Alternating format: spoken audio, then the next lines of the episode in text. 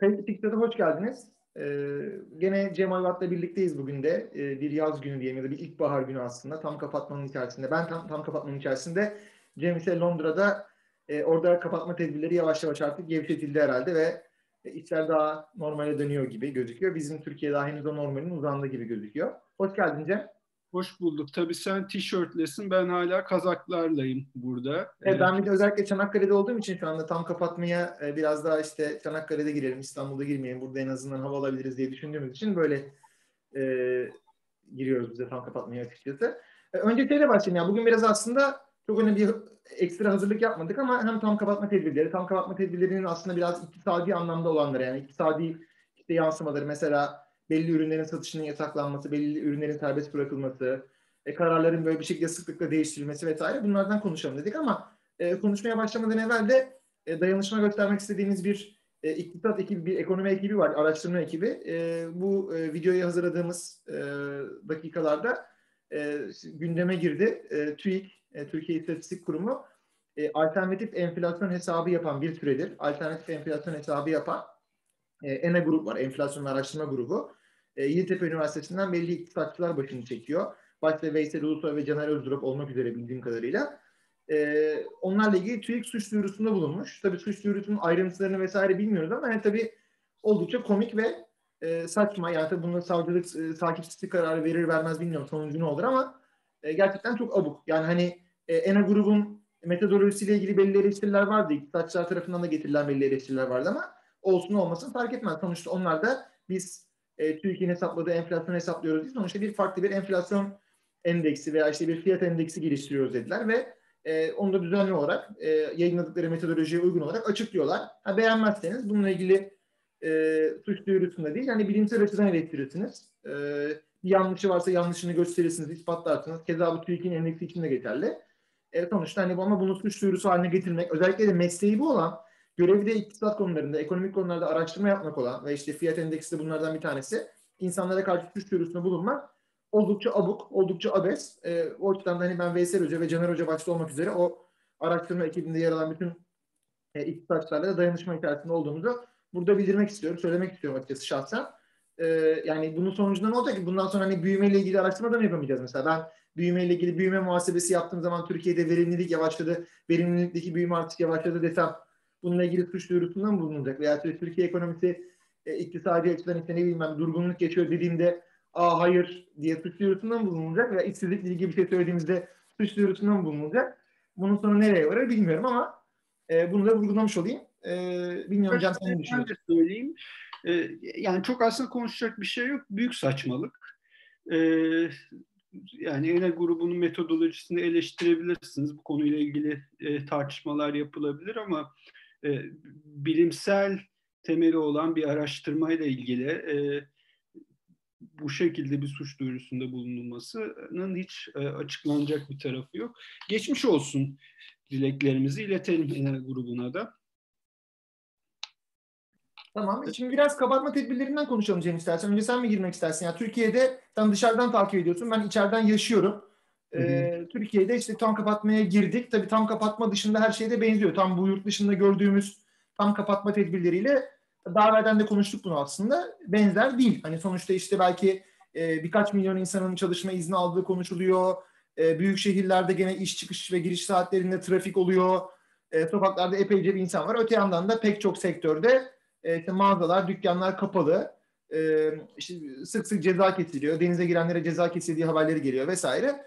E, bir de öte yandan da böyle de bir durum var. İşte bunun da hani turizm dönemine e, öncesinde yapıldığına dair kuvvetli sinyaller de var. Yani e, en sonunda işte Dışişleri Bakanı da böyle turistle karşılaş, karşılaşması muhtemel tüm vatandaşlarımızı aşılamış olacağız gibi bir böyle bir e, demeç vererek aslında onu da yani belki de işte bilinçaltının bir yansıması olarak düşünülebilir gerçekten her şeyin turizm sektörü için yapıldığı. E, böyle bir tam kapatma altındayız. Bu tam kapatma altında belli sektörler kapatıldı. Daha sonradan belli sektörler kapatılınca o sektörlerin ürettiği veya sattığı ürünleri satan e, başka diğer sektörlerin de o ürünleri satmasını yasak getirildi. O yasak getirilmesinde de işte ihtiyaç olan mallar ve olmayan mallar diye bir ayrım yapıldığı söyleniyor ama e, tabii o ayrım da ne kadar tutarlı tartışılır. Yani ne bileyim işte alkollü içki satışı yasakken e, sigara satışı serbest anladığım kadarıyla. Hani ben ikisini de çok fazla tüketmeyen bir insan olarak çok yani bunun yansımasını çok birebir görmedim ama hani alınabiliyor mu alınmıyor mu şu anda açıkçası yani bizzatihi bir tecrübem yok ama hani ben sadece okuduklarımı gördüklerimi söylüyorum. Ee, işte ne bileyim ben mesela züccaciye satışları yasak olduğu için e, süpermarketlerde züccaciye ürünleri de satılmıyor. Örneğin işte ampul satmak hani bir ampul satan işte elektrikçi kapalı olduğu için e, bir süpermarkette ampul satış da yasak falan. Tabii bu ne kadar düzgün uygulanıyor, ne kadar iyi yani enforce ediliyor bu kural bilmiyorum ama işte böyle komiklikler ve abukluklar altında da yaşamaya devam ediyoruz. Hani sen biraz belki hem bunlarla ilgili konuşan hem biraz belki İngiltere'de sen de bunu yaşadın. Hani İngiltere'de de bir sıkı kapatma dönemi oldu. O sıkı kapatma döneminde e, ki uygulamalarla benzer mi bu? Belki ondan bahsetmek isteyebilirsin veya kendi eklemek isteyeceğim bir şey varsa. Şimdi e, tamam öyle yapalım. E, bir kere önce bu kapatma tedbirleri büyük ihtimalle geç kalınarak alınmış bir karar.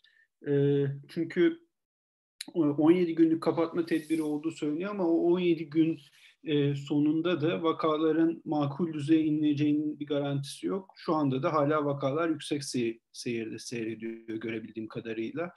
E, işte insanların, e, turistlerin rezervasyonlarını da, e, tatil planlarını da çok önceden yaptığını e, hesaba katarsak bu kapatma tedbirleri muhtemelen geç. İngiltere'de olan kapatma tedbirini söyleyeyim. Şimdi İngiltere'de e, buna benzer bir kapanma dönemi yaşandı. Yaklaşık 4 ay sürdü, 3,5 aya yakın sürdü. E, nedeni de öncesinde Noel alışverişini e, ittirmek amacıyla e, restoranlar, işte kafeler, barlar açıldı. Aralıkta vaka sayıları çok yüksekken, ölüm sayıları 600'lerdeyken ve bunun sonunda e, ölüm sayıları 2000'lere yaklaştı günde. E, ve böyle bir felaketten sonra da çok uzun süreli bir kapanma tedbirine gitmek zorunda kaldılar ve şu anda aşının da etkisiyle e, onun sonucunu alıyorlar. Şu anda e, ölümler 20'ye inmiş durumda yani %99 azalmış durumda kışa göre. E, ama bu e, Nisan ortasına kadar e, Türkiye'de olduğu gibi bütün e, ihtiyaç dışı olan dükkanların kapanması e, şeklinde oldu. E, ama tabii Türkiye'deki gibi e, saçma yasaklar yoktu marketlerde. E, marketler, bakkallar açıktı. E, tekel bayileri de yani e, içki satışı yapan küçük dükkanlar da açıktı. E, şimdi Türkiye'deki yasak bir kere şunu koyalım. Yani bu, bu videonun temel konusu e, marketlerdeki e, ürünlerin satışının yasaklanması. E, Türkiye'deki temel mesele içkiyi yasaklamak. Yani Ramazan döneminde içki yasaklamak. Çünkü bunu bir kere açıkça söyleyeyim. Çünkü e, içki mesela içki satışı bir taraftan yasaklanıyor ve bunda dini bir temeli var. İçki satışı bir taraftan yasaklanıyor. Eğer ayrım ihtiyaç e, duyulan ürünler ve ihtiyaç duyulmayan ürünler şeklinde yapılıyorsa o zaman ben soruyorum yani sigara neden yasak değil mesela? Hatta sigara aslında salgının yayılmasında da etkili rol oynuyor olabilir. Bununla ilgili yani bunu destekleyen desteklemeyen çeşitli araştırmalar var bildiğim kadarıyla. E, veya başka ihtiyaç gerektirmeyen ürünler, şekerlemeler mesela. Yani sağlık açısından bir sürü zararı var. Yani cips, çerez yemeden de hepimiz yaşayabiliriz değil mi? Onlar mesela niye yasak? Çay, kahve niye yasak değil? Yani çay, kahve de ihtiyaç ürün değil muhtemelen. Yani buradaki yasak alkolle ilgili. Fakat alkolle ilgili şeklinde yapamadıkları için yani yap, direkt olarak öyle göstermedikleri için e, sonradan işte belli ürünler eklendi. İşte parfümeri, makyaj malzemeleri, oyuncak, elektronik eşya, giyim, kırtasiye, hırdavat, züccaciye gibi e, belli ürünleri eklediler ve e, bu yasağı da işte haksız rekabeti e, engellemek için koyuyoruz gibi bir kılıf uydurdular. E, şimdi bir kere en başından neden eğer mesele buysa neden tekel bayileri kapandı? Çünkü tekel bayileri neticede bir bakkal benzeri bir yerdir. Tam içki satışı olur ama başka bir sürü farklı ürünlerin satışı olur. E, artı diğer taraftan sigara satışı devam ediyor. Tekel bayileri sigara satışı da yapıyor. Yani saklanmayan bir ürün var orada. Tekel bayilerinin e, yap- satışını yapabildiği. O zaman neden e, tekel bayileri e, e, kapatıldı diye biliriz. E, ayrıca yani bir taraftan haksız rekabetten bahsediliyor ama diğer taraftan e, web siteleri açık. E, internetten alışveriş için kullanılan e, web siteleri açık. E, yani eğer şimdi vatandaş bir hafta tüketimini erteler mi? Kırtasiye, grim, giyim, şu bu da yoksa e, gidip işte trend yoldan veya farklı başka web sitelerine alışverişini yapar mı? E, ki bu bir hafta olduğu da belli değil. Belki yani e, yasak daha da uzun sürecek vakalara göre. E, ben tüketimlerini erteleyeceğini bir sürü insanın düşünmüyorum. Hele ki kırtasiye vesaire gibi belli ürünlerde ki kırtasiyenin kapatılması, yani kırtasiye ürünlerin yasaklanması ayrı bir absürtlük. Çünkü uzaktan eğitim devam ediyor. Öğrencilerin, e, hocaların e, kırtasiye ürünlerine ihtiyacı var. E, ve bu web sitelerine insanların teşvik edilmesi aslında ironik bir şekilde küçük esnafı çok daha uzun vadede kötü etkileyecek bir şey. Çünkü mesela işte hayatı boyunca internetten alışveriş yapmamış Ayşe teyze e, bir ürün tencere ihtiyacı var. Alımını yapamıyor. Ne yapacak? İşte bir şekilde öğrenip e, bir web sitesinden bu tencereyi nasıl sipariş edebileceğini öğrenip web sitesinden sipariş edecek. Veya genç bir komşusuna yaptıracak. Yani o da olabilir. Veya genç bir komşusuna yaptıracak. Aynı Ama bir şekilde o web sitesiyle olan ilişkisi e, oluşmuş olacak. Yani aslında şu anki dünyadaki trendlere baktığın zaman asıl tekelleşmeyi yani tabii tekelleşme genel bir trend ama şu andaki popüler olan e, tekelleşme konusu bu web sitelerinin e, tekel olması ile ilgili. Çünkü çok büyük bir ürün yelpazesindeki grubu web siteleri e, elinde tutuyor. İnsanlar için web siteleri yani benim için de alışveriş yapmak çok daha kolay ve tabii ki e, tek alıcı pozisyonda olduğu için bu web siteler monopson pozisyonda olduğu için e, e, üreticilerin e, karlarının da e, önemli bir kısmını ele geçirme e, imkanları oluyor bu web sitelerinin e, ve bu, bu tabii hem küçük esnafı, küçük üreticiyi e, bir taraftan ezerken diğer taraftan da bu web sitelerinin sahiplerine büyük karlar getiriyor ki şu anda e, Jeff Bezos'un da Amazon'un sahibinin e, çok dünyanın en zengin insanı olması ve bu pandemi döneminde de e, servetini çok ciddi bir şekilde arttırmış olması e, bir rastlantı değil. Şimdi bu süreç oluyor zaten. Bu süreçle ilgili bizim ayrıca düşünmemiz gerek ama bu süreci hızlandıracak bir tedbir bu e, ürünlerin yasaklanması. E, bu süreci şu anda hızlandırmanın hiçbir anlamı yok. Bana göre bu yasaklar e, bilakis e, orta vadede e, küçük esnafın e, gelirlerini olumsuz etkileyecek e, tedbirler. E, yani ben de kesinlikle katılıyorum. Öte yandan bir de e, bu tedbirler e, var olmayan desteklerle de birleşince yani olmayan desteklerle tabii çok daha zarar verici oluyor. E, sen de görmüşsündür. E, birkaç gün önce e, işte Antalya'daki, Güney Ege'deki, e, Akdeniz bölgesindeki çiftçilerin e, ürünlerini e, işte sokaklara dökmesi, ormana dökmesi en azından hayvanlar yesin falan diye. Çünkü haller de kapalı. Haller kapalı olunca üreticiler bu ürünleri e, alıcılara ulaştıramıyorlar. İşte ara da hani o işte alım satım yapan e, tüccarlara öncelikle veremiyorlar. Çünkü semt pazarları kurulmuyor diye anons edilmişti öncesinde. Veya işte süpermarketler, marketler de herhalde alımları muhtemelen azalttılar. Ki zaten onlar da bu e, alım satım zincirleri içerisinde çok ciddi ellerinde bir e, piyasa gücünü elinde tutuyorlar ve dolayısıyla onların bir anda böyle alımları kesmesi e, bütün piyasaya çok ciddi derecede ket vuruyor.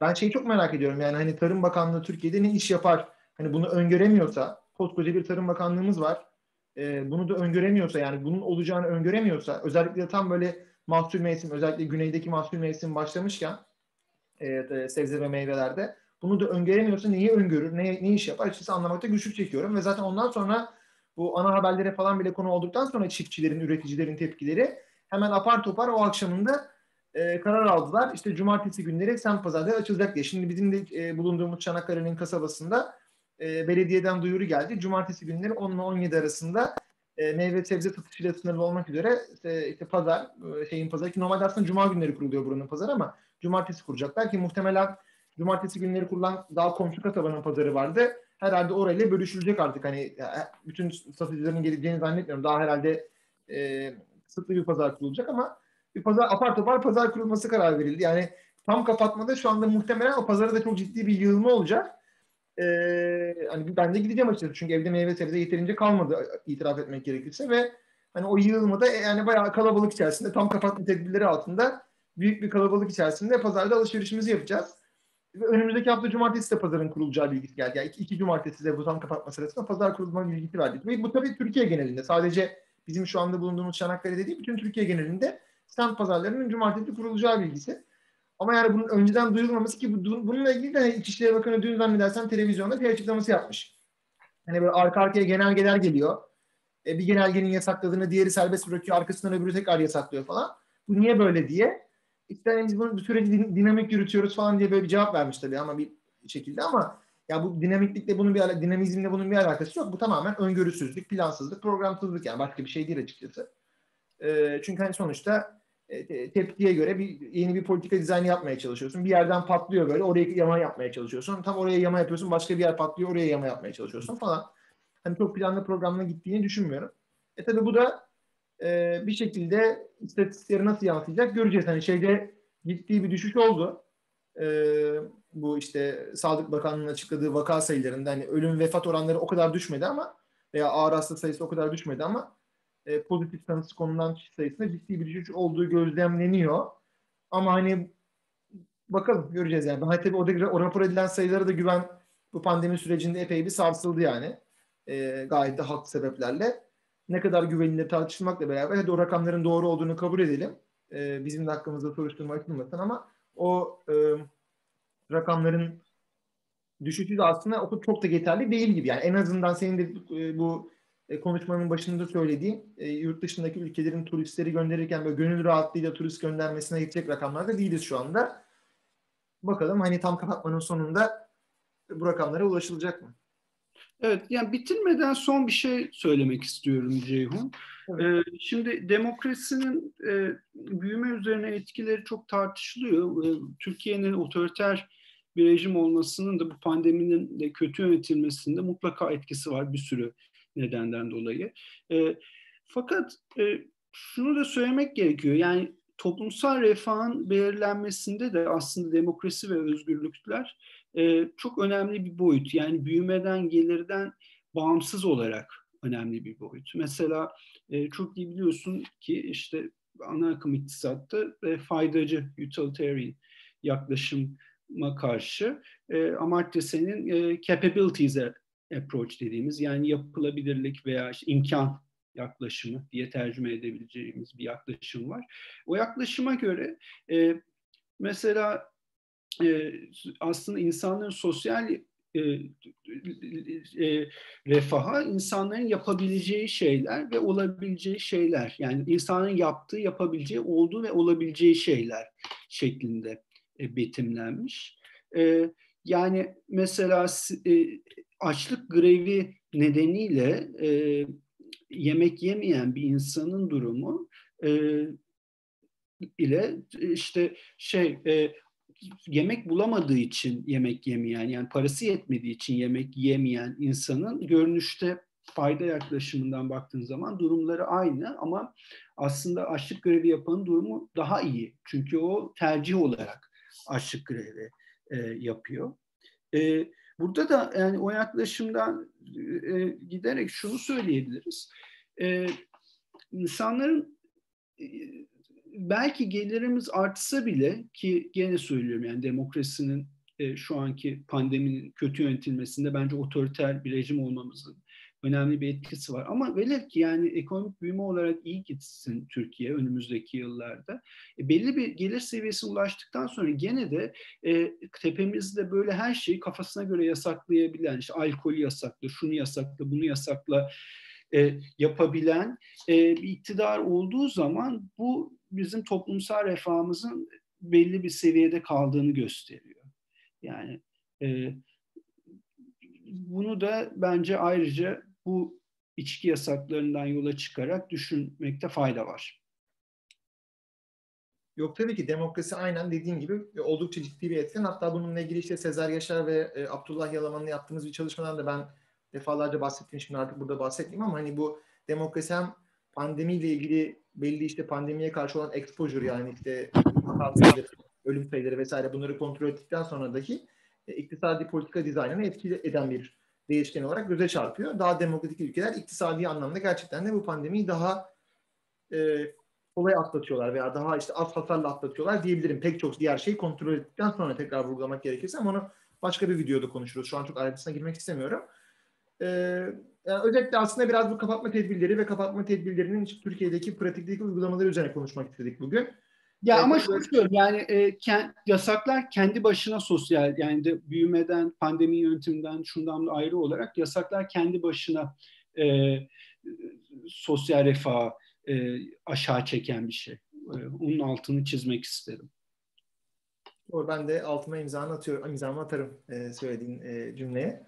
E, teşekkür ediyoruz bizi dinlediğiniz için ve hepinize iyi günler diyoruz. Başka bir e, kayıt dışı iktisat videosunda veya podcastinde diyeyim artık görüşmek üzere. Görüşmek üzere. İyi günler.